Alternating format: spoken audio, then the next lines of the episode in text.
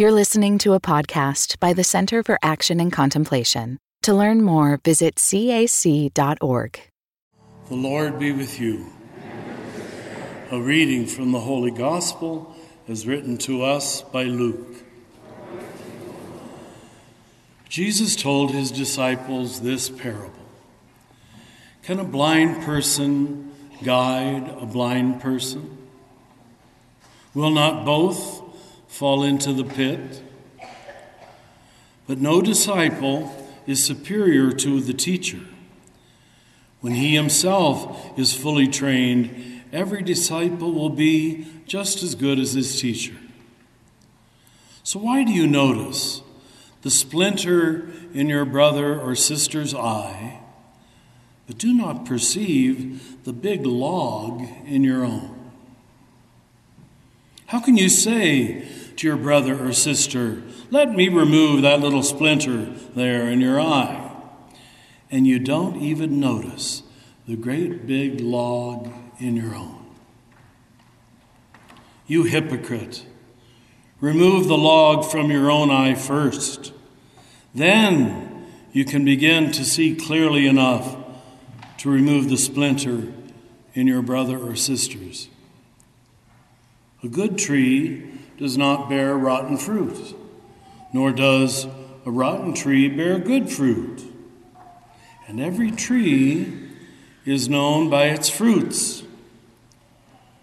People do not pick figs from thorn bushes, nor do they gather grapes from brambles.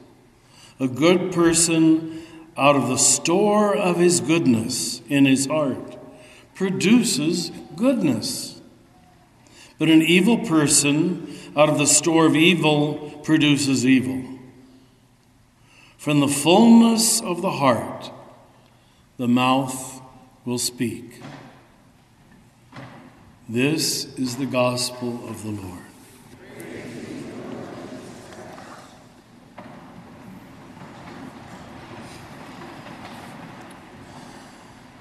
I wonder if even family or community can exist, or friendship can exist for very long without this kind of knowledge. Jesus was a Freudian, Jungian psychologist way before the 20th century.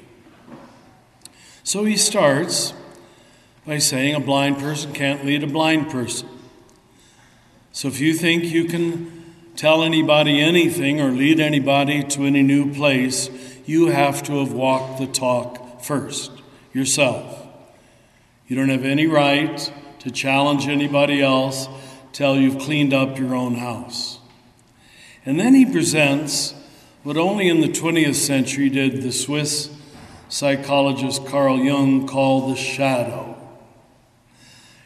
And this is commonly misunderstood. Your shadow self is not your evil self, it's not your bad self. Just put that to the side. That's not the point. It's that part of you that you don't want to see.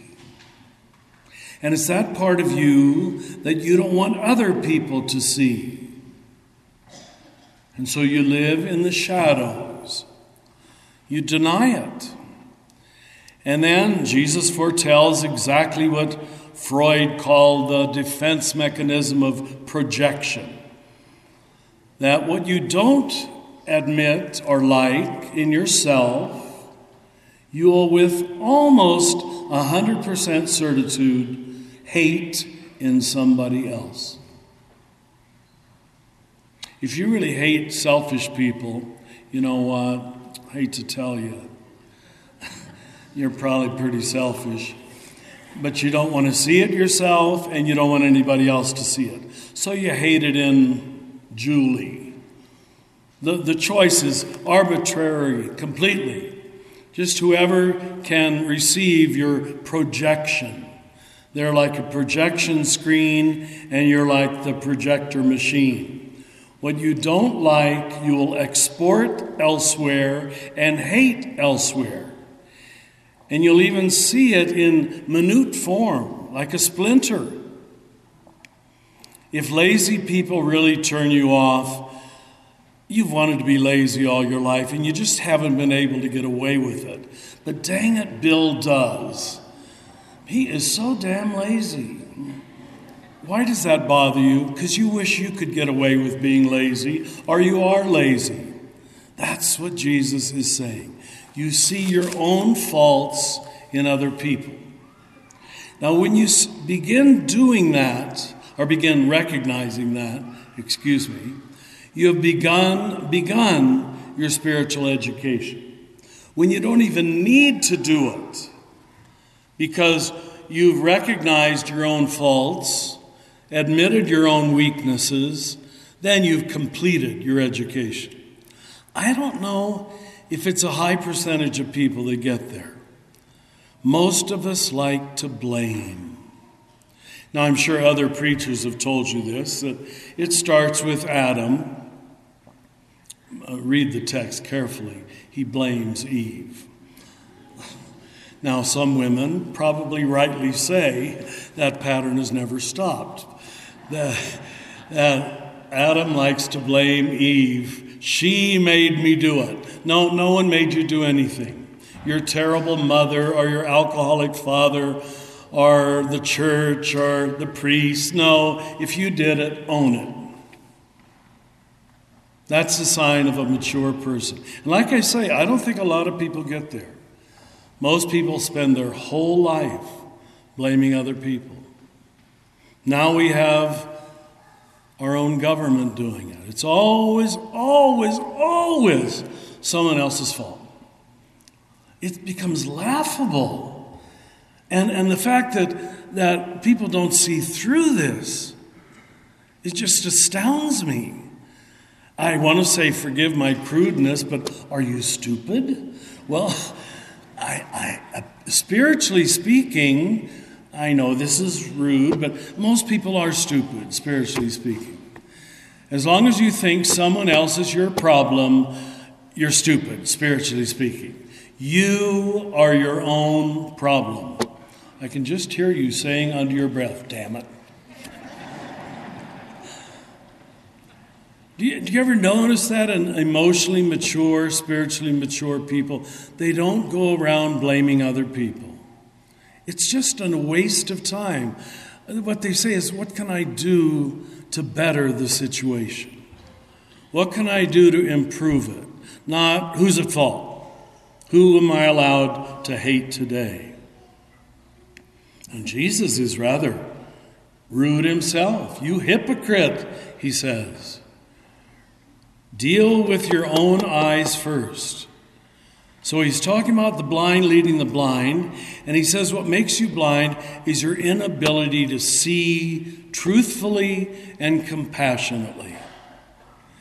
As I've mentioned here in the church many times over the years, before I came here, I was jail chaplain here for 14 years.